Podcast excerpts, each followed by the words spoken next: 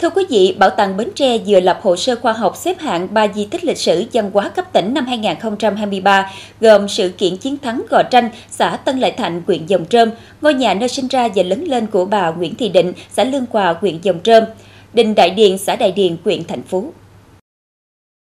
Theo các tư liệu lịch sử, sự kiện chiến thắng Gò Tranh xã Tân Lợi Thạnh ghi dấu một trận đánh lớn của tiểu đoàn 516 và quân dân dòng trơm nói chung.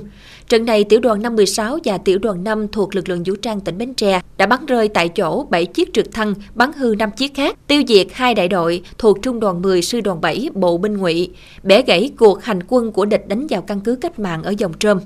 Di tích ngôi nhà nơi sinh ra và lớn lên của bà Nguyễn Thị Định, xã Lương Hòa, huyện Dòng Trơm. Đây là ngôi nhà ba gian theo kiến trúc truyền thống Nam Bộ do ông Nguyễn Văn Tiên, thân sinh bà Nguyễn Thị Định xây cất.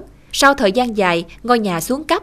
Trong những năm bà Nguyễn Thị Định công tác ở Trung ương Cục miền Nam, đơn vị có tặng cho gia đình bà các loại gỗ để sửa chữa lại ngôi nhà. Sau đó con cháu đã góp tiền sửa lại ngôi nhà thêm một lần nữa, nhưng vẫn giữ nguyên bộ cột gỗ, bộ cửa và kiến trúc như xưa.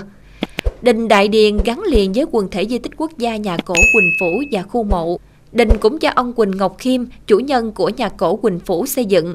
Được thành lập năm 1852, hiện nay giang võ ca còn giữ được kiến trúc truyền thống của đình với 30 cột gỗ, mái lợp ngói âm dương.